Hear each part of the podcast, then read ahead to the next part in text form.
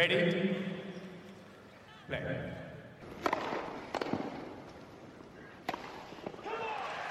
Merhabalar, Raket Servise hoş geldiniz. Ben Gökalp. Ben Anıl, merhaba. Amerika açıkta çeyrek finallerin tam ortasındayız. Hatta biraz sonlarına doğru yaklaşıyoruz gibi. Üçüncü turdan sonra bir yayın yapmıştık. Gelin beraber dördüncü turları ve hala hazırda tamamlanan çeyrek finalleri konuşalım istedik. Bu noktadayız. Olaylar, olaylar. Rafael Nadal elendi. Kasper Ruud hala bir numara olabilir. Carlos Alcaraz bir numara olabilir. Nick Kyrgios turnuva favorisiydi. Favoriliği iki gün sürdü. Iga Świątek devam. Coco Gauff elendi. Teker teker üstünden geçeceğiz. Bir sürü değişik sonuç var. Yani bu turnuva böyle her tur başka bir e, sürprize gebe ve arka planda neler olduğunu kestirmek de çok güç şu anda. Bayağı aldığım hissiyat oyuncular böyle e, birçoğu son güçleriyle oynuyorlar ve hani ne zaman nerede ne sıkıntı çıkabileceği de belli. Yani bu US Open her sene böyle oynanıyor. Ben bu kadar sakatlık, bu kadar e, böyle fiziksel şeyler bu sene biraz iyice tavan yaptı. Yani ilk turdan itibaren 5-6 tane çekilme daha ilk turda. Yani e, bu sene gerçekten hani maçın skorunu oyuncuların profilleri de değil sadece sağlık seviyeleri de belirliyor biraz. Böyle Street Fighter'da sanki hepsinin böyle başlangıç e, barı tam değil böyle yarım, çeyrek, kimisi ha bayıldı ha bayılacak. O öyle bir ortam e, hissediyorum ben her tur, her maçta.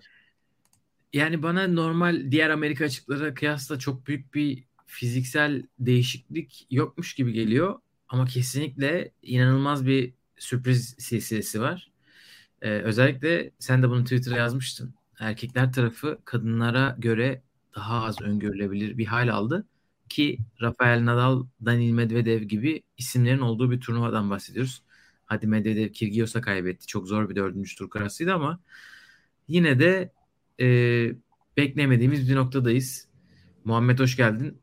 Muhammed zaten Ruud'un bir numara olmasıyla US Open'ı kaparmışız şeyiyle girdi, mesajıyla girdi. Gerçekten bu ihtimalin olduğunu biz bırakın Kasper Ruud turnuva başında bilmiyormuş. ATP'den birisi geldi söyledi dedi. Öyle bir hesaba yeltenmemiş. Aynen öyle. Çünkü kendisinin henüz bir Masters ve Grand Slam zaten şampiyonluğu yok. Ee, ama, Ama zaten şey değişebilir. yani işin bu noktalara gelmesinin yegane sebeplerinden birisi de e, Wimbledon'da puan dağıtılmaması. Yani ortada baktığın zaman 3 turnuva var. İkisinin şampiyonu aynı. Birinin de finalisti Kasper Ruud. Evet. Öbürünü de kazanırsa yani hani Nadal olmayacaksa Ruud olması kadar e, istatistiksel olarak da normal bir şey yok. Denklemden çok büyük bir parametre çıkıyor çünkü. Bir şey var. Ben de kesinlikle öyle düşünüyordum. Sonra Wimbledon puanlarını kattığın zaman Amerika açıktaki bu sonuçlarla Alcaraz'ın yine bir numara olma şansı oluyormuş. Hani onun hakkını verelim. Kasper Ruud'un Evet. olmuyor tabii. Kasper Ruud ikinci turda elenmişti Wimbledon'da. Ama Alcaraz o haliyle çünkü orada işte Miami, Madrid, Masters şampiyonlukları var. Ee, dünya bir numarasına yine e, adını yazdırmaya hak kazanabilirmiş. Diyelim ve istiyorsan yavaştan kuraya geçelim. Kura üstünde zaten konuşuruz oyuncuları. Kadınlar Geçelim. başlayalım. Miraç teşekkürler. İyi yayınlar dileğini aldık. Alcaraz Muratan. Şampiyon Alcaraz yazdıracağız inşallah. Dünya bir numarası demiş. Hoş geldin. Yani benim de gönlümden Nadal ya da Alcaraz geçiyor açıkçası. Ama neyse şu maçları bir konuşalım da neden öyle düşündüğümü de daha detaylandıralım. Evet. Kadınlarda çeyrek finaller ikisi oynandı. Biri hala hazırda oynanıyor. Biz Pliskova Sabalenka maçı oynanırken yapıyoruz bu canlı yayını. Akşam seansında da Świątek ve Pegula oynayacaklar. İstiyorsan tamamlanan taraflardan başlayalım. E, Jabeur Tomljanovic'i 6-4-7-6 ile geçti ve arka arkaya ikinci Grand Slam'inde de yarı final gördü. Burada üçüncü turdan ötesini görememişti şu ana kadar. İlk defa 4 çeyrek ve de yarıyı görmüş oldu şimdi. Burada da US Open'da yarı final gören ilk Afrikalı oluyor yani Afrika kıtasından gelen Afrika. oyuncu oluyor gibi. Aynen e, öyle O başarılı. tabiri de tam böyle Afrikalı, e, Tunuslu yani istatistiği daha geniş bir kıtaya yaymak için tabii biraz böyle uğraşıyorlar. Ama e, gerçekten maç bana sorarsan yani Ons'un yaptığı çok büyük başarı. Müthiş. Yani şöyle düşünüyorum. Tunus gibi bir ülkeden hani tamam 15K'lar vesaireler oynanıyor ama çok bireysel bir şekilde bu seviyeye gelmek için hakikaten çok bambaşka bir kafada olmak lazım. Çok özgün olmak lazım ve hani ben bu işi yapacağım deyip kendi başına kafaya koymak lazım. Ortada bir sistem yok çünkü oralarda da. Ee, dolayısıyla yani Afrika'da bu sene yine sporcuya dair bütün ödülleri kendisinin toplaması lazım. E, dördüncü turda Kudermetova'yı geçti. Çeyrek finalde Tomljanovic'i geçti. İki maçta da set kaybetmedi. Evet. Böyle de Ki- kendine emin bir performans. Tabii Tomljanovic maçında şunu söylemem lazım. Seviye o kadar iyi değildi. Evet, Tomljanovic Tomljanovic de çok hata yaptı. Ons da yine hata yaptı ama Ons'un ya kadınlar tarafında şu anda biraz daha ön plana çıkan, fark yaratan özellik olan servis istikrarından e, çok özellikle servisini ciddi kritik noktalarda kırdırdı koparabileceği noktada. Ama yine de güçlü servisleriyle kritik anlarda servisine tutunmasını yine başarabildi. Fakat e, benim beğendiğim şey e, Ons'ta hata yapsa da oyun planına sadık kalabildi ve slice'larını da çok güzel devreye sokabildi. Özellikle böyle e, rally backhand backhand'e kaçtığında kortun açıları böyle 179'a 181 şekline falan geldi bir ara. E, oraları da çok iyi kullandı. Dolayısıyla yine varyetesiyle aslında çok da iyi bir gününde olmadan maçı kazanmayı başardı ve yani büyük tenisçileri zaten ayıran özelliklerin başlıcası da iyi tenis oynamadan da en iyi seviyelerinde olmadan da maçı kazanmayı başarabilmeleri. İla Evet, Gülen İmayar'a karşı yaptığı gibi mesela. Evet ben de onu söylemek istiyordum. Muhammed de onu yazmış. Çok da iyi oynamadığı turnuvada yarı finale çıkması Jabber'ın müthiş. istikrar sağladı diyebiliriz artık turda demiş. Bence de öyle. Yani bu Kudermetova ve, To- ve Tomljanovic galibiyetlerin en güzel tarafı herhalde Jabber için. Evet ben en iyimi oynamadan da e, buralarda artık tur geçebiliyorum. E, tabii Tomljanovic e, karşılaşabileceği en zor çeyrek final kurası değil. Ama çok sağlam maç oynadı yine de.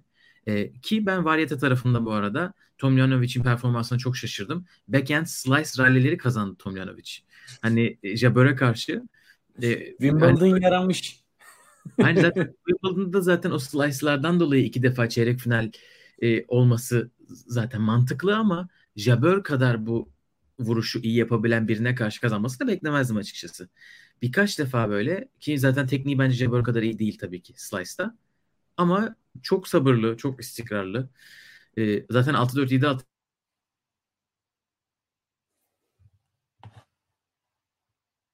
onun için e, müthiş turnuva tabii.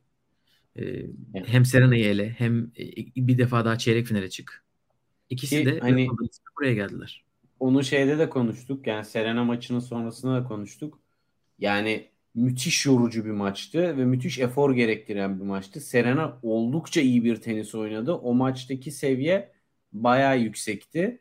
Ee, Yani oradan sonra bir tık e, fiziksel olarak ayak çabukluğunda kayıp ve dolayısıyla hataların artışı aslında olabilecek bir şey.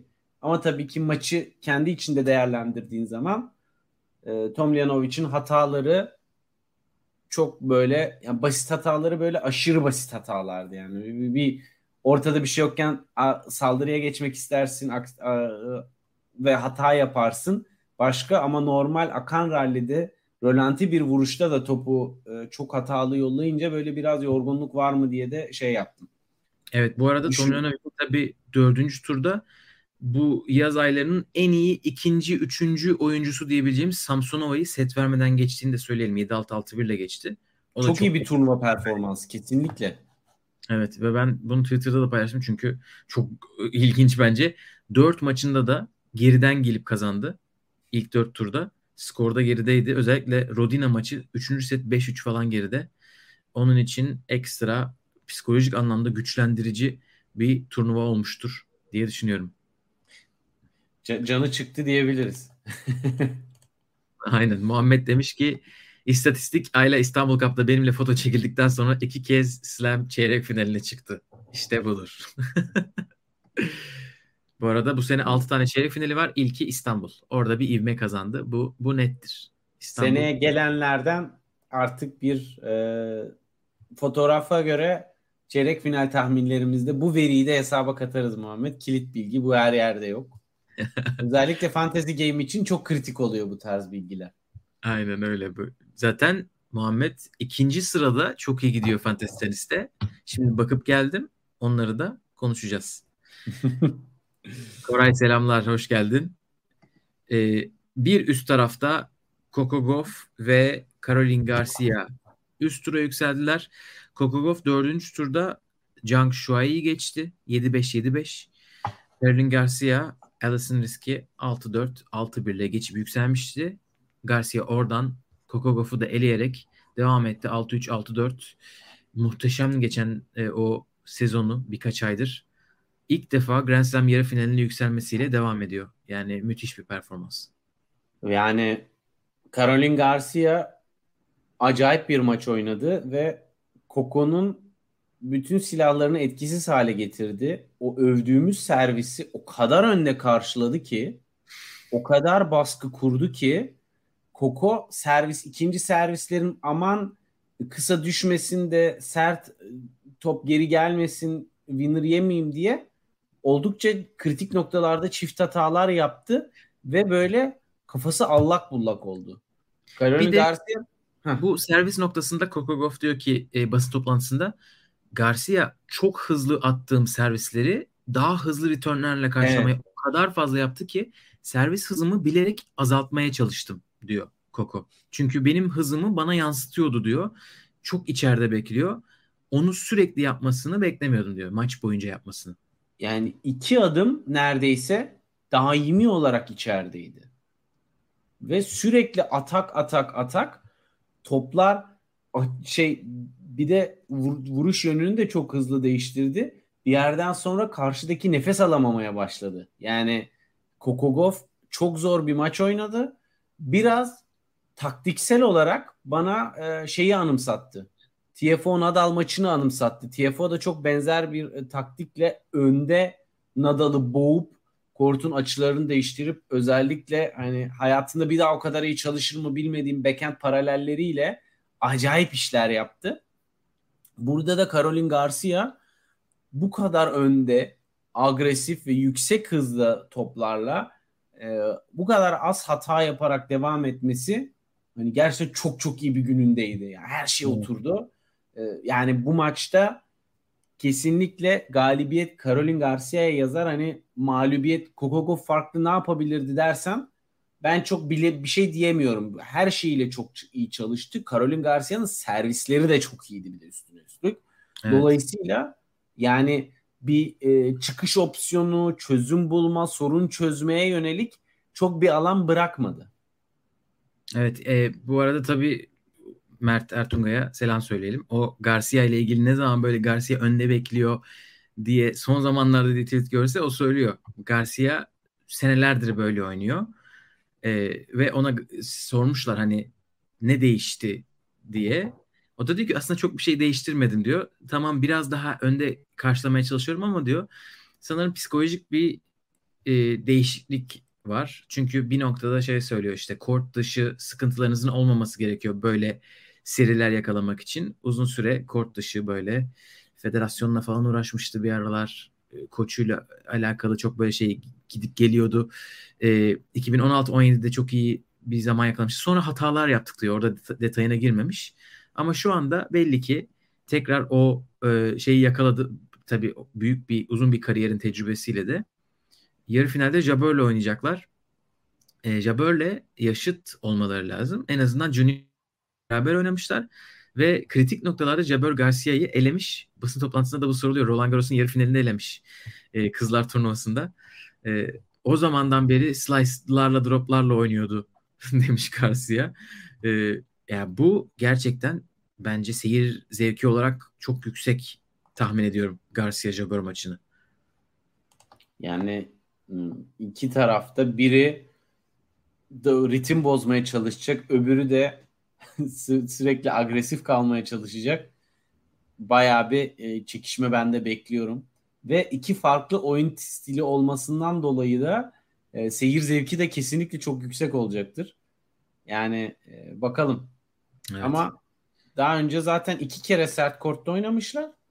E, ve ikisinde de ons kazanmış. Hani buradan da biri 2019 US Open'da ilk turda o da tabii da Ons'un çok yükselmediği dönemlerde ve 2020'de de Avustralya açıkta ikinci turda. Yani buradan patlamış mısır çıkar. Aynen öyle. Ee, Coco içinde tabii çok iyi bir turnuva. İlk defa Amerika açıkta çeyrek tabii. final gördü. Ee, istikrarlı bir şekilde devam ediyor. Bir de, birden böyle gelip yukarıları tırmanmadı. Gözümüzün önünde e, her e, birkaç ayda bir oyununa gözle görülür bir e, silah koyarak diyelim yükseliyor, devam ediyor ve burada bir çeyrek final daha ekledi. Ee, yani evet. hakikaten her seferinde bu kız nasıl hala 18 yaşında sorusunu o kadar çok duyuyoruz ki ya gerçekten Kokogov 4 senedir turda ve 18 yaşında. Gerçekten buradan ailesine, takımına çok büyük şapka çıkarmak lazım. Müthiş bir kişilik, e, karakter ve olgunlukla böyle sadece tenisçi olarak değil ama bir spor figürü olarak e, ilerliyor. Evet çok büyük de destek vardı. Amerikalılar çok seviyorlar tabii onu. Zhang Shuai maçında öyle sayılar kazandı ki Zhang Shuai artık maçın sonunda kulaklarını kapamaya başladı. Hani o kadar yüksek bir gürültü vardı stadyumda. Ee, evet çeyrek final onun için olumlu olmuş. Açım diyor. Önümüzdeki sene inşallah daha iyisi olacaktır diyor. Amerikalılar da yıldıza aç. Dolayısıyla çok iyi bir eşleşme. Serena gitti. Erkekler tarafında kimse yok. Böyle bir teniste bir figürle arayışları çok uzun süredir var. Muhammed demiş ki dedikodu Halep boşanıyormuş. Belki de turnuva performansını etkilemiştir. Garcia'nın bölümündeydi kurada. Evet. Halep'ten şampiyonluk bekleyenlerimiz vardı. Ben. Onun için bu haberleri yakın takipteyim. İşte bu özel hayatını yakından takip edememek cidden tahminlerimizi olumsuz anlamda etkiliyor. Onu da etmeyelim artık yapacak bir şey yok. Evet, Ama Garcia... oradaydın Gökalp, koklamalıydın. Gece gündüz Patrick Muratoğlu'yla beraberlerdi dedin. Bu bilgi yani vardı sende. Buradan bir Evet. Allah'a şükür öyle bir yeteneğim yok. Ee, bakalım nasıl oynayacak bundan sonraki turnuvalarda. ee, Garcia bu yıl en çok ace atan isimmiş turda. Nasıl ya? Şu anda Karolina Pliskova servis atıyor gözlerimin önünde. Ee, Garcia'ya helal olsun. Burada Pliskova geçirmiş. Rybakina geçirmiş. Neler oluyor? Evet. Maç sayısının da etkisi vardır kesinlikle. Garcia bugün bayağı turnuva oynadı çünkü bu sene. Evet. Ki bir, bir kısmını da kaçırdı aslında bir iki ay. Yukarı doğru geçelim istersen. Geçelim. İkinci tarafta şu anda oynanan maçta Karolina Pliskova ve Arina Sabalenka karşılaşıyorlar. Sabalenka ilk seti 6-1 aldı. İkinci set 5-5 e, şu anda. E, Sabalenka pardon Pliskova Azarenka'yı eledi. Sabalenka Daniel Collins eledi. Ben orada en son yayında hatırlarsanız çift hata 15 alt üst demiştim. Sabalenka 8 çift hata ile bitirdi o maçı. Her maçını çift hata sayısından takip ediyorum. Bu da ayıptır. Ama e, eskisine göre yani senenin başındaki haline göre çok büyük bir değişim var servislerinde. Çok daha özgüvenli oynuyor. Zaten bu da buraya kadar gelmesinden belli. Evet yani e, bu turnuva şaşırtmayarak şaşırtan en önemli isim Sabalenka ve dediğin gibi zaten hani e, oyununun belli elementlerinde çok çok ayrışıyor üst düzey kalite olarak turdaki birçok oyuncudan.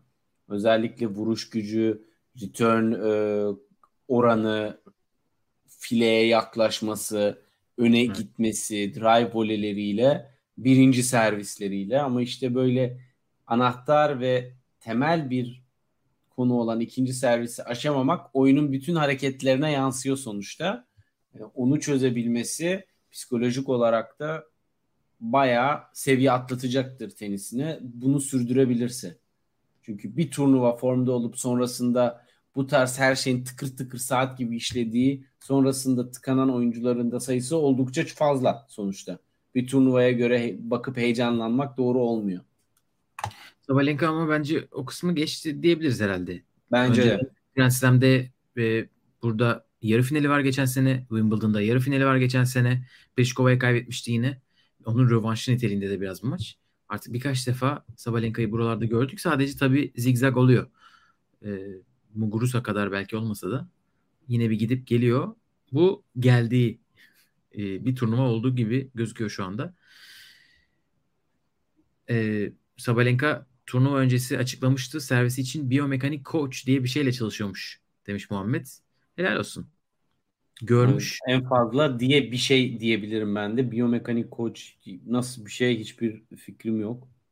Aynen yani bu spesifik e, koça e, yatırımını yapmış.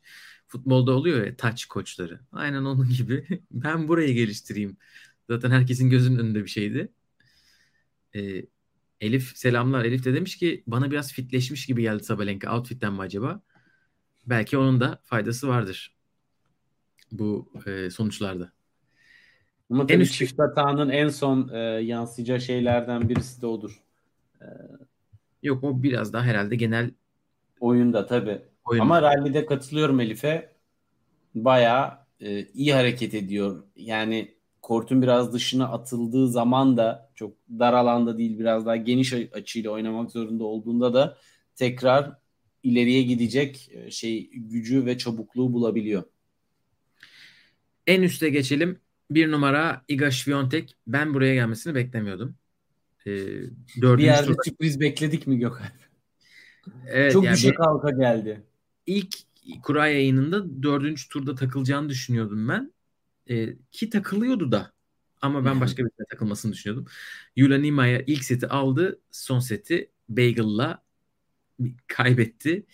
Ee, öbür taraftan da Pegula geldi. Pegula Kvitova'yı 6-3 6-2'lik bir skorla geçti ve çeyrek finalde. Ben Pegula Kvitova maçını izleyemedim. Onun için o konuda çok bir söyleyeceğim bir şey yok. Ama biraz daha Şviyontek Nima'ya konuşabiliriz istersen.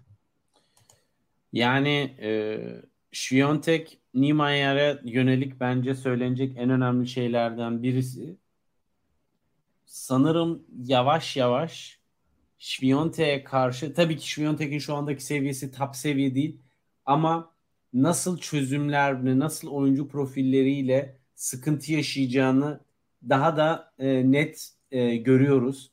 Özellikle güç tenisinde Iga'nın bazen çözüm üretmekte zorlandığı artık çok en net pattern haline geldi. Yule de sert bir oyunla ve güçlü bir oyunla maçın başında bana sorarsan ortalamanın çok üstünde hata yaptığı için Iga'da özellikle servislerini ben çok pasif buldum Iga'nın. Böyle agresif atak oyuna çok alan e, bırakmıştı ve Yulia Nima'ya da bunu çok iyi kullandı. Ama tabii ki bir yerden sonra Iga'nın standart seviyesi maçı dengelemeye yetti ve ondan sonrasında bana sorarsan biraz da o heyecan, stres, e, Iga'ya karşı oynamanın yarattığı baskı vesaire Yule'nin maçtan kopmasına biraz da böyle bir her tuşa basma moduna girip e, çok agresiflik seviyesini daha da arttırıp bu sefer sert vuruşları hatalı yapmaya da itti gibi bir noktadan sonra zaten mental olarak pes etti. Ama e, yani e, genel olarak Iga'nın atak ve öndeki oyunculara karşı yaşadığı sıkıntılara oyun stilinde bir çözüm bulması gerekiyor. Özellikle e, toprak haricinde. Zaten Çim'de bunu gördük. Burada da bunu görüyoruz. Avustralya'da da zorlandığı anlarda hep böyle karşısında baskı kuran sert vuruş gücü yüksek oyuncular vardı. Evet, Corney'i biraz oraya koymam belki ama Collins'e biraz daha yakın. Bu arada ben Nimayer'i biraz daha all-rounder olarak özetlerdim herhalde. Çok sert vuruşları var ama e, çok iyi bir slice'ı var. Ve çok iyi bir touch oyunu da var bence. Hani file önüne de geliyor. Maçta da çok fazla geldi. Bence Şiviyontek'i bu arada zorlayan şeylerden birisi de o. E, çok Zaman iyi. bırakmadı değil mi? Evet doğru söylüyorsun. Önüne gelip çok rahat oynayanlar. Hem Niemeyer'in slice'ı çok iyi. Yani Niemeyer bence herhangi bir heavy hitter'a göre yani heavy hitter bile sayılmaz derecede Tam farklı evet şey. doğru söylüyorsun. Böyle drop shot return vurdu ya kız. Ben inanamadım. Çok Niemeyer izlememekten de olacak. Ama Şiviyontek'e karşı bunu yapacak özgüvende olmak da e, helal olsun dedim. Biraz sanki bana da böyle o Şiviyontek'i yeniyor muyum ben? Bir dakika ne oluyor? Psikolojisi geldi Kafasına gibi. Kafasına girdi değil mi? Sanki o, o olmuş gibi hissettim. Bir daha olursa mesela kaçırmam şeyi olabilir.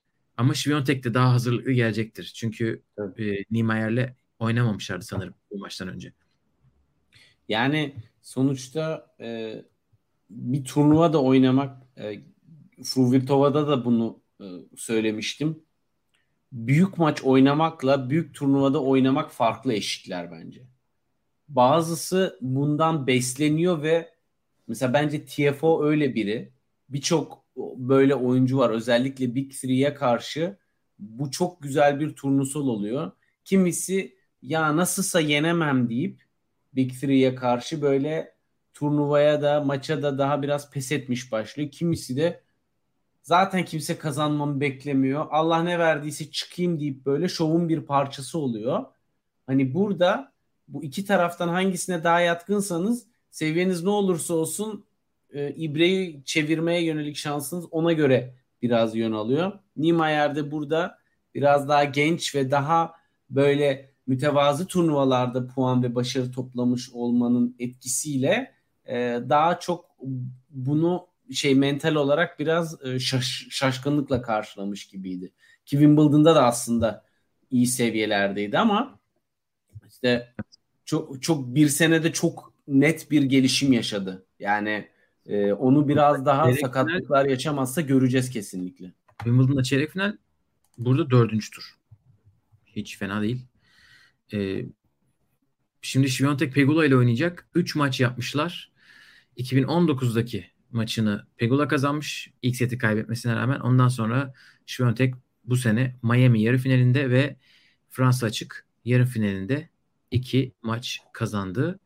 Ee, Şiviyontek için iyi bir e, kura olabilir çünkü en azından bildiği bir isim nasıl oynayacağını biliyor. Bir de Niemeyer maçından sonra herhalde bir silkinecektir diye düşünüyorum.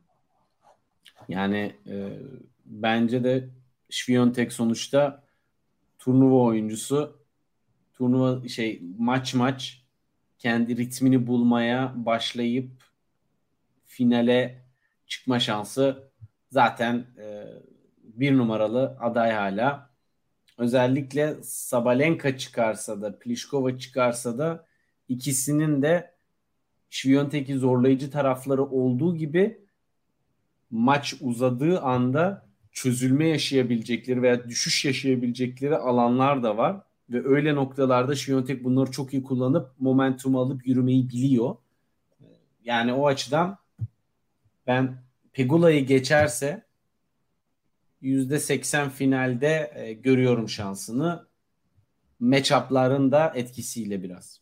Ama dediğin gibi Şviyontek şu anda da top seviyesine oldukça uzak aslında. Ee, evet. Ben çok fazla izlememe rağmen Sabalenka sanki buralardan bir şeyler çıkartabilirmiş gibi bir hava veriyor. Onu demekle beraber ikinci set tiebreak'teler şu anda. Bakalım daha maçı bitirebilecek mi? Tiebreak 2-2 diyelim ve istiyorsan erkeklere geçelim.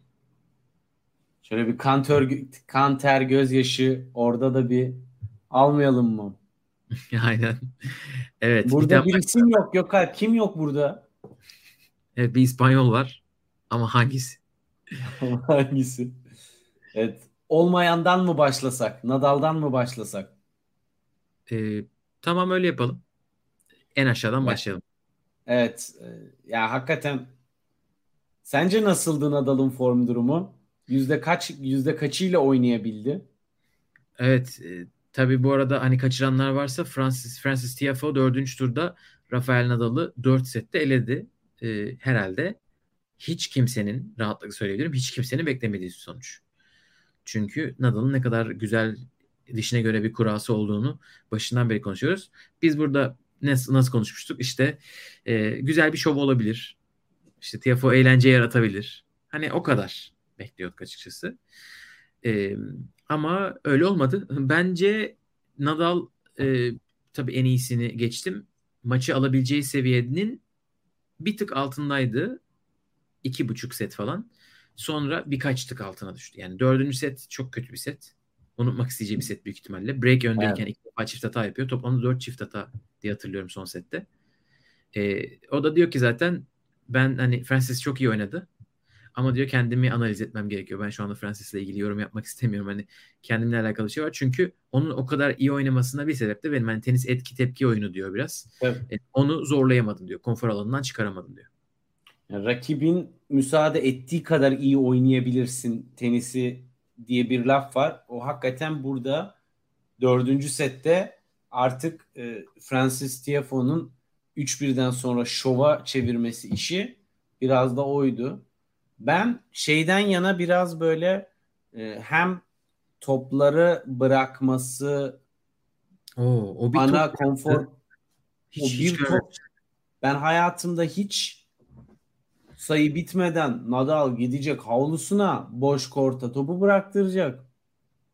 Yani bu adam en büyük özelliği bu. Yani top uzaya gitse roket arayışına girer. Evet. O yüzden bir ayak çabukluğundan hani o kadar çabuk değilim artık dedi maç sonunda ama bence maç içerisinde o çabukluğun bir e, ağrıyla bir alakası var. Çünkü böyle bir yerden sonra normalde koşacağı topları bıraktı. Returnlerde erkenden hareket etti o tarafa. Yani böyle zamanı ve yükü azaltmak adına ve ta, servisin tarafını doğru tahmin edemediğinde öbür tarafa hareketlenmeye dahi teşebbüs etmedi. Bir de servislerinin çoğu fileye takıldı. Yani hatalı olması bir yana fileye takıldı.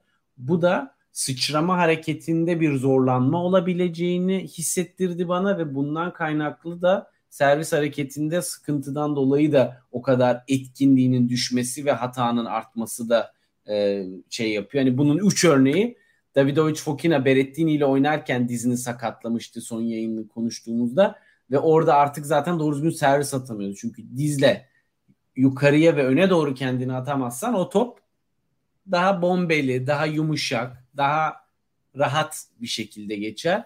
Dolayısıyla bir de böyle bakalım bir daha ne zaman oynayacağım lafları falan gelince o diz bana sorarsan biraz e, o maçta sallandı. Ben bilmiyorum açıkçası e, ilk yani içeri giren ilk servislerinde Tiafo o kadar muhteşem returnler yaptı ki ama maç boyunca ben böyle bir evet. return performansı görmedim. Tiafo bu arada önceki maçında da öyleydi ve Nadal return'de de çok kötüydü ve bence bu maçın sadece sonunda değil başında da Tiafo servisini çok iyi sakladı. Yani Nadal asla okuyamadı evet. maç boyunca Tiafoe'nun servislerini. Burada biraz e, klasik olan e, Muhammed'in de yazdı. Nadal %100 olamasa bile genç arkadaşlar bu tür maçlarda hep kaybediyordu. Bence TFO çok iyi bir iş çıkar demiş. Ya bu çok çok önemli bence. Nadal iyi olmadı deyince işler bitmiyor. Bunlar böyle adamlar. E, evet. Nadal'ın bu sene sakat sakat kazandığı ve kötü oynayıp kazandı. Belki 7-8 maç sayabilirim. En başta akla gelen tabii ki Avustralya'daki Shapovalov maçı. Ondan sonra e, Wimbledon'daki Fritz maçı.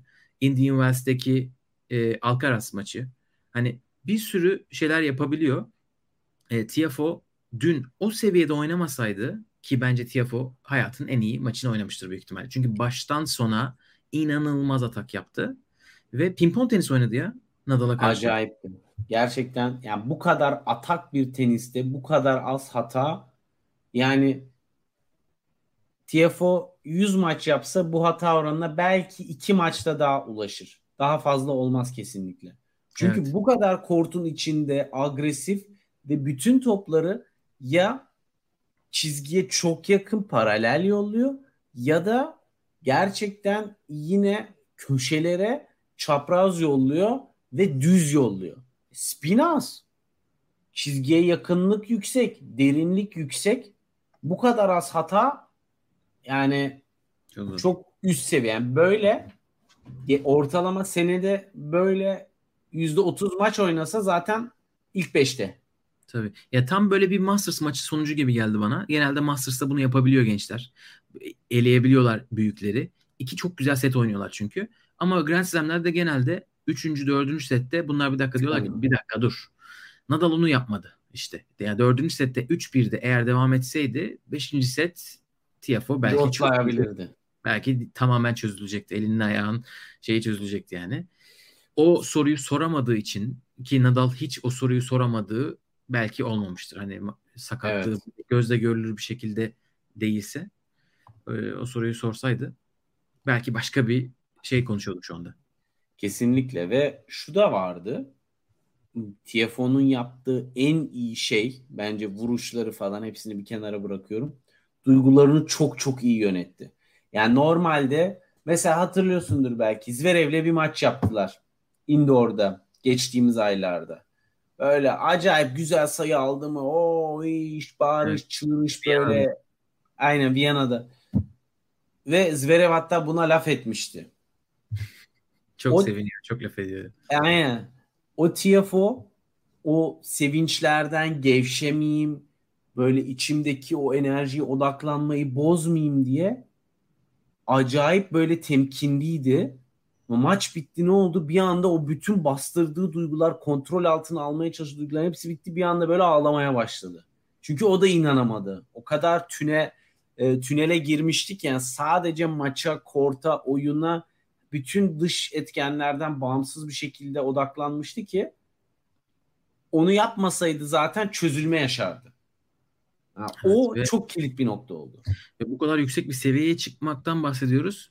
Karşınızdaki oyuncu yüzde yüzünde bile değil. Hani işte Nadal da... çok Federer'de böyle tenisçiler. E, Nadal soruluyor birkaç defa hani e, yeterince iyi antrenman yapamamanın e, bir etkisi var mı gibi şeyler söylüyorlar. Nadal güzel bir perspektif getirmiş. Ya diyor hani o, öyle düşünürsek diyor zaten o if if if diye böyle meşhur bir lafı var onun. hani o olsa bu olsa bilmem ne dese hani e, öyle öyle düşünmenin bir anlamı yok diyor. Çünkü diyor bu sene kazanmamam gereken maçlarda kazandım. İyi hazırlanamadığım yerlerde turnuva kazandım. E, hiç önceden antrenmanım yoktu. İşte Avustralya'yı kazandım. Bu da böyle gibi bir şey diyor. Ama belli ki %100 konsantrasyonla o yoğunlukla hazırlanmamış off court gibi bir şey söylüyor ufacık. Hani o aklı herhalde biraz İspanya'ya gitmiş. Ee, onu da çok ufak böyle bahane etmeden hani bahane etmeyi sevmiyor zaten ama onu da söylemeden geçmemiş. Yani zaten bahane olarak sunsa da ona anlayışla yaklaşmayacak kimse yoktur herhalde. Çünkü şey haberleri de çıktı. Doğumda biraz e, zorluklar var, riskler var vesaire. Tabii ki çok elzem, çok kritik bir dönem. Evet, işin teknik tarafı da servisi zaten gözlemliyorduk. Muhammed de yazmış. Koç Moya açıklamıştı karın sakatlığından dolayı servis değişikliğine gitmişler diye. Biraz değişik bir hareket yapıyordu ama hızda turnuva boyunca bir değişiklik olmadı, düşüş olmadı. Sene geneline göre geçen yayında konuşmuştuk. Bir 5-6 kilometrelik yavaşlık vardı açıkçası. Ama Francis Tiafoe çeyrek finalde ikinci kez bir Grand Slam'de çeyrek finalde kendisi. Andrei Rublev'la karşılaşacaklar. Yine Çok ilginç bir maç olacak. Junior'dan Bayağı... iki arkadaş. Onların da böyle çok eskilerden fotoğrafları var. Bayağı iyi bir maç olur diye tahmin ediyorum açıkçası. Çünkü ikisi de sert oynamayı seviyor. Agresif oynamayı seviyor. Böyle tam bir bam tenisi izleyeceğiz gibi. Kimin evet. nefesi yeterse. Aynen TFO'nun üstünde biraz baskı olabilir. Çünkü şu anda Nadal'a karşı oynadığı gibi rahat oynamayacak. Rublev'un da olabilir. E, çünkü e, hani gözler benim üstümde değildi. Şu anda biraz daha bakalım bu maç değişik olabilir. Biraz daha baskı Sessiz sessiz ilerliyor oralardan. Yani böyle hiç böyle showdown bir maç oynamadan evet. aralardan kaçıyor. Ve çok net bir açıklamayla bir önceki maçını özetlemiş. Ee, yani Cam Norrie'yi 3 sette geçti. Evet. Belki hiç şu en sürpriz sonuçlardan biri hani 3 sette geçmiş olması tabii maçı kazanması evet. değil ama 6-4 6-4 6-4 çok iyi Andrei Rublev için. Çok fazla sıkıntı yaşayabilirdi. Çünkü hafta içerisinde iki tane 5 setlik maç kazandı. Nori çok iyi gidiyor. Ee, önceki maçından sonra böyle açıklamalar yapmıştı. İki saatten sonra ben başlıyorum falan diye. Rubleva 3 sette kaybetti. O da diyor ki ne yaptıysam oldu. Hani kritik zamanlarda ne attıysam içeri girdi. Onun ne zaman hata yapmasını istesem o hata yaptı. Hani biraz böyle mükemmel maçı yaşamış. Hani tevazu var tabii Rublev'da. O artık ne kadar Japon maçında da tevazu göstermişti. Ki bana sorarsan orada maçı daha erken de kapatabilirdi Rublev ama Cam Nori maçı hakikaten böyle tereyağından kıl çeker gibi. Evet. İlerlemiş. oldu. İkinci çeyrek finalde eğer Kyrgios Haçanov maçı dün böyle oynanmasaydı herhalde birçoğunun en iyi çeyrek final burası kesin diyeceği ama şimdi iyi bir rakipleri var. Siner'le Alcaraz çeyrek finale çıktılar. İkisi de 5 setlik maç oynadı. Siner Ivaşka'yı 5 sette geçti. Alcaraz Çiliç'i 5 sette geçti. İkisi de 5. sette bir break geridelerdi. Siner 3-1 gerideydi. Alcaraz hemen 1-0'dan sonra geri döndü ama e, ikisi akşam maçı oynadı. Birlerde, ikilerde, üçlerde bitti maçları. Yani Carlitos'un maçı iki buçukta mı bitti? Öyle bir şey. Evet. Yani onun yatağa e, gitmesine dair bir tweet okumuştum. Üçte basın toplantısına gitmiş. Sonrasında muhtemelen işte fizyo, soğuma hareketleri filan hani biliyoruz. Bunlar da bir saat filan sürüyor. Oteline git yat falan. Sabah 5'te 6'da anca yapmıştır. Tahminen böyle bu hesaplara göre. Evet. Hani, hani e, şey bu da ekstra bir challenge gibi mi geliyor? Yani bu tenis takviminde gerçekten bazen bunu Avustralya'da da daha çok görüyoruz aslında. E, geceye sarkan çok maç oluyor. Ama özellikle tabii neyse ki ikinci haftada arada bir gün fark olması dinlenmenin. Ama mesela işte senle de konuşmuştuk ya gündüzü alırlar mı diye. Alcaraz'ı gündüz seansına alsalar nerede daha çocuk makarnası kahvaltısını yapacak daha yani. Şeyi şaştı. Lag Biyolojik saati şaştı yani. Aynen. Şu Ama... anda dünya bir numara şansı devam ediyor tabii. Carlos Alcaraz için önemli bir nokta. Kendisini ne kadar etkiliyor tam bilmiyorum ama onu yakalamadım şeylerden. Onun basın toplantısını izleyemedim. E, Çiliç'i geçti. Onun için çok önemli tabii. E, buranın eski şampiyonu ve gayet iyi gidiyordu aslında. Şapkamızı çıkartalım Çiliç'e. Çok iyi maç oynadı. Gerçekten. Hani zaten biliyorsun böyle Çiliç konusunda böyle aşırı bir sempati ve övgüyle sürekli konuşuyorum.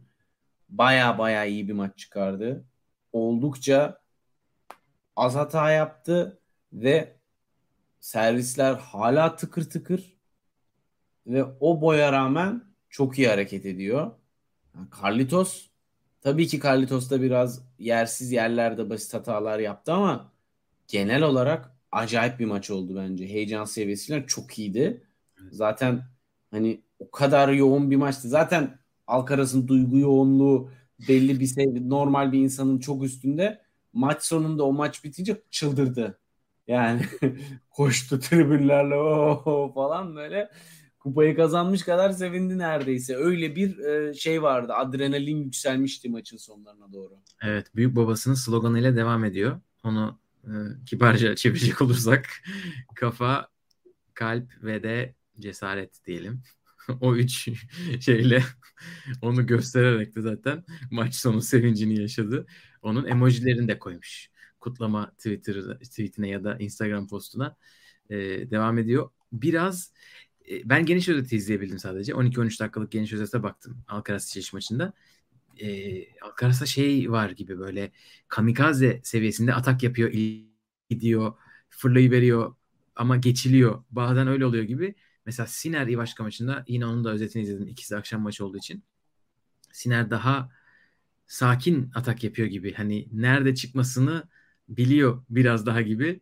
E, ama Alcaraz o hatalardan sonra mesela muhteşem return oyunlarıyla geri dönebiliyor. Onun için bu ikisi arasındaki maç nasıl olacak tam kestiremiyorum. E, biraz sanki benim için İbre Siner'e doğru gidiyor. Yani Siner hem çok yavaş değil e, çok baskı yemiyor hem de e, çok daha kontrollü. Alcaraz senin de dediğin gibi bu yani anormal derecede riskli topları sürekli yaptığı için hani Siner'in onun oyununda böyle e, şey etkenini dengeleyici unsuru yakalayıp hatayı yani Alcaraz'a hata yaptıracak bir oyun stili üzerinden gidecekmiş gibime geliyor ve benim de hissiyatım biraz öyle ama belli de olmaz. Alcaraz'ın böyle e, seviyesinin uç noktalara gittiği e, zamanlar geniş bir alana yayılır ve ilk iki sette kırılma anlarını doğru oynarsa maç 3-0 Alcaraz lehine de bitebilir. Bak hiç çok ortada e, bence. Özellikle sert zemin olmasından dolayı ikisini de daha az e, kestirebiliyorum açıkçası ne olur ne olmaz diye. Siner'in ilk çıkışını hatırlıyorsun. Sonuçta e, sert zeminde Next Gen ATP Finals'ta dünya 600 numarası mıydı 590 mıydı öyle bir şeydi. Gitti Next Gen kupasını aldı. Dolayısıyla burada bir tık e, Siner'den yana ibre gibi bence de. Sonraki, sonraki sene de Alcaraz aldı. Next Gen turnuvası da iyi çalışıyor. E, Next Gen'e katılıp zaten bir şey yapamayan iki Bir İtalyan iki İtalyan davetiyesi var. Ha. Davetiyeyle katılanlar. Bir de yazık e, Avustralya açıkta çeyrek finale çıktıktan sonra yarı finale çıktıktan sonra 16 senedir sakat olan Hyun Chung var yazık. Onun dışında çok fazla insan Gözlüklü genç. Artık orta yaşlı. evet o da geri dönecekmiş sanırım. Ama müthiş bir seyir zevki olacaktır. Tabii Evet, ki Amerikalılar kendilerini düşünüyor. Her şeyi geceye yağdırıyorlar. Biz böyle gündüz. Evet bu sene iki defa çok güzel maç oynadılar zaten. Wimbledon'da hatırlarsınız. 4 sette kazanmıştı Siner. Ee, ondan sonra Hırvatistan'da Umag'da da Alcaraz ilk set aldıktan sonra Siner sadece iki oyun verip maçı kazanmıştı. Bakalım bunun hikayesi nasıl olacak? Çim, toprak, sertle devam ettiriyorlar bu seneki rekabetlerini. Ee, üst tarafa geçiyoruz. Bu arada üst tarafa geçmeden önce beğenebilirsiniz videoyu. Bizi takip etmeye devam etmek istiyorsanız, e, beğeniyorsanız yayınları. Bir de sizden yorum da alabiliriz. Şampiyon adayınız kim? Hachanov, Ruud, Siner Alcaraz, Rublev, Tiafoe 6 kişi kaldı artık. Bunlardan sizce kim kupayı kaldıracak pazar günü? Üste geçelim istersen. Yani üste geçelim. Orada da ayrı gariplikler var ama Evet. hangi Hachanov maçla başlayalım? yarı finale yükseldiler. Ee, istiyorsan sansasyonel tarafla Nick Kyrgios Hachanov maçıyla başlayalım. Oradan önce tabii Kyrgios Medvedev eledi dördüncü turda. E, dört sette. E, bir de o da var. Hani ona, ona da değinebiliriz. Yani e, şöyle söyleyeyim. Kyrgios tam böyle çok çok iyi bir noktadayken ilk bir e, çiftler finalin çiftler maçını kaybettiler. Orada biraz böyle maçtan sonra bir buruktu. Böyle bir enerjisi biraz düşüktü. Hani muhtemelen böyle şey fantezilerine girmiştir. Avustralya'da da çiftleri kazandıkları düşünüyor. Double double slam yapabilir miyim filan. Ee, ama yani e, Haşanov maçında açıkçası son 3 aydır oynadığı en kötü tenisi oynadı. Servis hariç. Çünkü bana sorarsan muhtemelen ayağında hakikaten bir sakatlık var.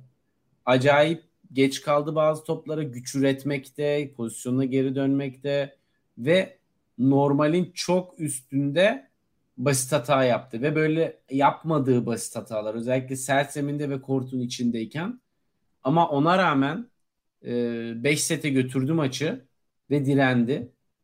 Yine de öbür taraftan Haşanova şapka çıkarmak lazım. Kesinlikle Kyrgios'un oyununa çok iyi bir antites kurmuş. Her şeyden önce servisi onun da tıkır tıkır çalıştı. Ee, ve aynı zamanda e, şeyde Kyrgios'u ileri geri hareket ettirmekte çok başarılıydı. Ben o kadar çok vuruş derinliğini oynayabileceğini Haşanov'un çok beklemiyordum açıkçası. Çünkü son senede biraz oyunu e, baseline, agresif, top spin, sert oyun şeyine evrilmişti. Yani bu noktaya geri dönmesi ta Paris Masters şampiyonluğundan sonra e, beni biraz sevindirdi ama bence Nick'in rally oyununda bu denli düşük kalması da tabii ona bu alanı sundu. o zamanı sundu. Ki evet. Nick'in birçok önceki maçında o drop shotlara geleceği öne geldiği zaman yapacağı vuruşların kalitesiyle bu gece yaptığı vuruşlar arasında ciddi farklar vardı bence. Haçanov'la ilgili şöyle bir durum var. Ben de açıkçası sürekli 2018 Paris ve ondan sonra çok bir şey yok gibi düşünüyordum. Ama 2019'da bir çeyrek finali var. 2021'de Wimbledon çeyrek finali var. Aslında çok fena değil. Yani böyle çok yukarılara uzak kalmadan devam ettiriyor o seviyesini. Ama bu kadar flash bir şey yapmamıştı tabii 2018'den beri. Çünkü orada finalde Djokovic elemişti. E, yenmişti. Hani burada bu tenis acayip. Kyrgios'a söylemiş. E, Haçanov çok büyük bir savaşçı. İki sene önce kendisine Twitter'dan laflar atan Kyrgios burada çok büyük bir savaşçı. En e, böyle nerede fırsatın varsa muhteşem servis attı. Gerçekten 3. setin başında mesela Kyrgios'un iki tane servis kırma puanı var daha ilk oyunda. İkisine de Hachanov dışarı muhteşem ilk servis atıyor. Biri ace, birinde de Kyrgios çeviremiyor. Ee, bir de ilk sette Hachanov'un tek basit hatası var. Bir. Yani 7-5'lik bir sette yanlış bakmadıysam bir olması lazım. Acayip bir disiplin. Bu nasıl olabilir? Ee, o ilk setten sonra Kyrgios sağlık molası alıyor. E, dizine baktırıyor. E, evet yani o yüzde yüzüyle oynamamış büyük ihtimalle. E, o da söylüyor zaten. Hani çok önemli bir şey değil. Dizimde ağrı var diyor. Uzun bayağıdır oyun tenis oynuyorum. Hiç oynamadığım kadar. Onun için dizimde bir ağrı evet. var. Önemli, önemli Dünya bir şey. şaşırdı. Tam Aynen önemli bir şey değil demiş. Yalnız bünyenin şaşırması ve Kyrgios'un bu yenilgisi beni şöyle mutlu etti. Ee, yani bu kadar kolay değil Grand Slam kazanmak. Yani isterse olur kadar kolay değil. Yani e, Federer'ler, Djokovic'ler, Nadal'lar kazanamıyorlar. E, bu adam ilk defa denediğinde olacaktıysa hani biraz can sıkıcı olabilirdi. İstedi yani çok istedi. Medvedev eyledi. İşte Grand Slam böyle bir şey. Yani Medvedev'i elemen gerekiyor. Sonra Hachanov gibi kalite. Sonra Kasper Ruud. Sonra bir tane daha oyuncu. Hani o kolay değil biraz hırsla da ayrılmış. Benim şaşırdım ben. Böyle Avustralya açığı beklemem lazım gibi bir şey söylemiş. Ben yani bekliyordum. Hani eskiden diyorduk ya Big Three'nin üçü aynı anda oynarken bunlar böyle biraz gatekeeper diye. Çünkü yani birini yensen yüzde doksan ya biriyle daha ya da ikisiyle daha oynuyorsun ve e, tabii ki üçünün de farklı çözüm üretme, farklı dinamikleri var. Dolayısıyla üçü arasında turnuvaların, slamlerin bu kadar el değiştirmesinin bir sebebi de oydu. Tabii ki bir dönem biri sakat olsa iki sağlam oluyor gibi gibi böyle sürekli ama şimdi mesela TFO Nadal'ı yendi. Ortada o gatekeeper'lardan kimse kalmadı. Yani o canavarlardan şimdi Djokovic'in buradan bir burada bir denklemin bir yerinde olsaydı Değil mi? Hala daha Djokovic'i konuşuyor olacaktık. Şu anda evet. acaba kim? Ortaya bir karışık yorumlar geliyor. Hiçbir Grand Slam şampiyonu yok şu anda. Evet. Çiliç en sonuncusuydu. Gerçekten Çiliç'in de son temsilci olması buradan Marin'e bir şapka daha. Çıkalım değil mi? Çıkaralım. O biraz zamanlamayla da oldu ama. E tabi aynı, aynı turda gümledi hepsi. Ama Aynen. durum o. Evet Haçanov gerçekten büyük iş. E, Kirgios e, çünkü kolay lokma değil hiçbir türlü. Her her anlamdan. hem oyun hem maçtaki konsantrasyonu sağlama. E, bir de tabii ondan önce e, Pablo Carreño'yu da çok böyle iyi bir maçta geçti Haçanov. Oradan zaten bir sıkıntılar çıkaracağını ben kestirdim ama açıkçası akıyor. Yani, oyunu akıyor oyununu oynayabiliyor. Az hata yapıyor. Evet evet. Bakalım Ruud'a karşı nasıl olacak? Çünkü Ruud Berrettini'ye Gala'nın Tsitsipas'a başladığı gibi başladı. 6-1-5-0'lık 6-1-5-1'lik pardon bir giriş. Evet. Sonra Berrettini toparladı. Ama Ruud acayip oynuyor. Tabii Berrettini'nin ne kadar kötü oynadığını da söylemek lazım ilk iki set. Yani bir buçuk set. Şimdi Gökalp şuradan başlıyorum ben. Roland Garros e, finali. Nadal Ruud. Nadal'ın bütün taktiği ne üzerine kuruluydu? Ruud'un zayıf backend'ini. Ve burada öyle bir şey var ki zayıf backend'iyle finali böyle çok net kaybeden Ruud burada o backend seviyesiyle daha da zayıf bir backend olan Berrettini benzer bir e, stratejiyle turnuvanın dışına itti. Yani matchup diyebilir miyiz?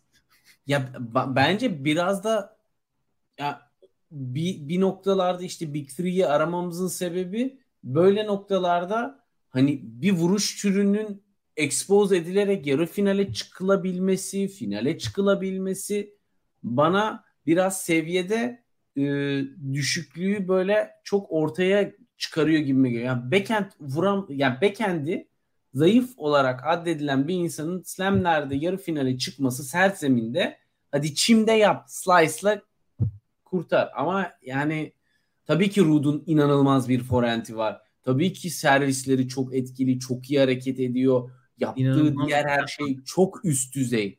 Ama yine de bu kadar bir zayıf yönü, zayıflığı çok yüksek olan bir yönü olan bir oyuncuyu çözümleyebiliyorsun. Her şey iyi olsa bile. Mesela Rublev'in patladığı birçok büyük maçın ana sebeplerinden birisi de B planının olmaması esasında. Yani, Bence ama Berrettini burada istisna. Yani A planında bir tane bu kadar gözle görülür bir güçsüz yanı olması. Mesela bu geri kalan isimlere baktığımız zaman Hachanov'da mesela öyle bir maç oynayamayacak Rud. Yani Hachanov evet. her taraftan sağlam. Siner, Alcaraz, Rublev, Tiafo. Bence hiçbirinin birinci servis forehand backhand'inde böyle açık kapı yok. Rublev'in ikinci servisi var tabii ama e, diğerlerinde yani Berrettini'nin backhand top spin'inden drive'ından bahsediyoruz. E, o kadar kolay bu arada backhand'den ziyade Berrettini çok kötü oynadı ya birinci set. Yani basit yok hatalar. gibiydi zaten yani. Hatalar, Neresini koya konuşursan konuş yok. Ya zaten backend öyle. Forehand'i de backend'ine benzeyince işte 6-1-5-1 oluyor. Yani forehand'i de yoktu çünkü. Challenger Son... 80k. Bekliyoruz. Ona rağmen ben Berretti'nin geri gelebileceğini düşündüm. Yani çünkü Berretti'nin bu arada o kadar iyi kompanse edebiliyor ki o backend'ini. Avustralya açıkta Nadal'a karşı yapıyordu ya bunu. Dördüncü sette e, 3-3 mü 4-4'te mi ne neredeyse 5. sete gidiyorduk. Bu maçta da öyle 5-5-3'te 3. 3. sette set için servis attı. Servisi zaten yani etkili servisini hem boyundan hem gücünden hem de tekniğinden dolayı uzun yıllar sürdürebilecek. Sıkıntı yaşayacağı nokta uzun boyda olduğu için ayak çabukluğunda 1-2 seneye eğer biraz geriye gidiş olursa o kadar çok topun etrafından dolanıp forentini alamadığı noktada e, daha fazla oyuncu tarafından çok daha tehdit ediliyor olacak gibi. Çünkü evet. çok dolanmak gerek dolanmak zorunda kalıyor topların etrafına. Her topunu yani top nereye düş Bekendi şu kadarcık bir alanda oynuyordur kamerayı. Şu kadarcık bir alanda oynuyor. Forendi kortun geri kalanında oynamaya çalışıyor. Yani e, çok uzun vadede zorluk çıkaracak. Ve nasıl geliştiremiyor anlamıyorum. Psikolojik bir şey mi yani? Yani teknik bir şey tahmin ediyorum. Çünkü e, çok az top spin var. Biraz boş gidiyor gibi e, top spin'i diğer oyunculara göre. Mesela Kasper Ruud bile Kasper Ruud bile yani backhand return'de gözle görülür değişiklikler var. Daha kısa e, vuruşlar yapabiliyor. Daha az kısa swingli. Evet e, çok etkileyici bir performans tabii onun için. E, 6-1 5-1'e kadar iki basit hatası vardı. İkinci sette basit hatası yoktu. Sonra üçüncü set tabii baya kötü. Sanırım çift tanelerde basit hata sayısı Kasper Ruud'un bile. Ama o da 6-1-5-1'den sonra öyle bir düşüş yaşaması herhalde kendisine de normal gelmiştir. Ee, dünya bir numarasını herhalde hissedebilecek en az baskıyla ilerliyor gibi bir hava veriyor. Çok böyle kendinden emin, onunla çok ilgilenmiyormuş gibi bir tarzı var. Yani şimdi e, gerçekten hani kültürün de soğukkanlılığının da etkisi olacak oluyordur diye tahmin ediyorum. Çok daha böyle soğukkanlı bir mental yapısı var sonuçta İskandinavların. Ama ne olursa olsun bir yandan da hakikaten Nadal ya da Nadal Akademi'deki bir oyuncu e, dünya bir numarası olacak. Ya da başka bir İspanyol dünya bir numarası olacak. Yani İspanyollar özellikle Pablo Carreño da şu an çok formda. Yani İspanyol tenisi şu an baya baya e, show yapıyor. E, pardon. Alcaraz'ı söyledin. Kasper Ruud'u söyledin. E, diğeri de e, Nadal. Rublev da çünkü İspanya'da uzun sürelerdir İspanya'da çalışıyor. E, Barcelona Barcelona'da mıydı o öyle bir şey? Evet o da orada sanırım. Haçanov da olabilir. Onu bilmiyorum. Çünkü çok fazla Rus gidiyor oraya. O da olabilir. Ee, evet güzel Çok. bir tahmin sorusu var. Final Ruth Siner diyorum demiş Mert Tahtacıoğlu. Sizce final kimle kim olur? Bu arada şampiyon kim olur sorusunu da sormuştuk. Koray Siner demiş. Muhammed de Siner demiş. Ee, ben Hachanov Siner diyeyim. Benim gö- benim içimden geçen şampiyon Alcaraz demek. Gerçekten en çok ona sevinirim. Ama e, çeşitli mantıksal sebeplerden dolayı ben de Siner'e daha yanlıyorum. Fakat hala hani böyle çok şansını görmediğimiz acayip tenis oynayan Tiafoe'ya hiç şey yapılmıyor yani yeterince bence burada. Genel olarak. Evet. Benim son sıramda olabilir. takılır bu bu kadar da bu, bu one hit wonder'dır gibi bir algı var. Evet, aynen öyle. Ee, e, herkesin üstünden geçtik. Bir de fantezi tenise bakalım mı? Bakalım. Neler oluyor fantezi teniste görüyorsunuz. İçler acısı, içler acısı bir kadro. İlk 16'dan bir oyuncu kuralı devam eden admine şok sonuçlar. Az önce Pliškova'nın elenmesiyle 2 puan. Yani kaç ace attığında ben 2 puan aldım acaba? Pliškova demek istiyorum. Kendisine aynı Burada- soruyu ben de sormak istiyorum. Bana da sağ olsun 2 puanı bahşetti. Evet Yavuz 1, W11 2, Muhammed 3. Yanlış konum 4. Okan Kaş 5. Evet ve 6 İlker Win İlker Win 7 Negaspor 8 Meral 9 ve Zverev'in Oo, ilk ona girmiş. ilk onda bir adet 17 puan farklı. ve iyi devam ediyorsun. Ha Pliškovan varmış senin de. Garcia Jabeur Kyrgios nasıl 72 puan verdi elenen adam anlayabilmiş değilim. Kaç ace attı bu adam? 5 setin 30 31 ace'i var Kyrgios'un. Allah razı olsun. Aynen. Bir de birincimizin takımına bakalım neler yapmış. Kyrgios Anadolu elemesine rağmen birinci. Ruth ve Alcaraz var. Alcaraz'ın puanları daha gelmemiş gelirse. Garcia ve de devam ediyor onda. Evet. Fantasy tenis Fransa açık kadar tutmuyor biliyorsunuz. Bizi çok sarmıyor. Çok kendimizi veremedik ama da ama yine de ilk ona girenleri tebrik edelim. Kendimi alkışladım burada. Bu kadar egosentrik olmayalım. Yok. Gerçekten fantasy game'i yapıyorsun ve unutuyorsun. Çok yapacak bir şey yok zaten. Evet Sabalenka bu arada yayının başında devam eden maçı kazandı. Az önce Fantasy Tenis skorlarından gördüğümüz gibi 6-1 7-6 ile kapattı. Birazdan da Rublev Tiafo maçı başlamak üzere. Yavaştan oraya geçelim isterseniz. Mikrofonda da Aras yetiş. Ona da selam olsun buradan. Evet yayına katıldığınız için çok teşekkürler. Amerika Açık'ta bayağı 4. 5. yayınımızı yaptık beraber. Artık bir sonraki yayında görüşmek üzere diyelim. Hoşçakalın. Hoşçakalın.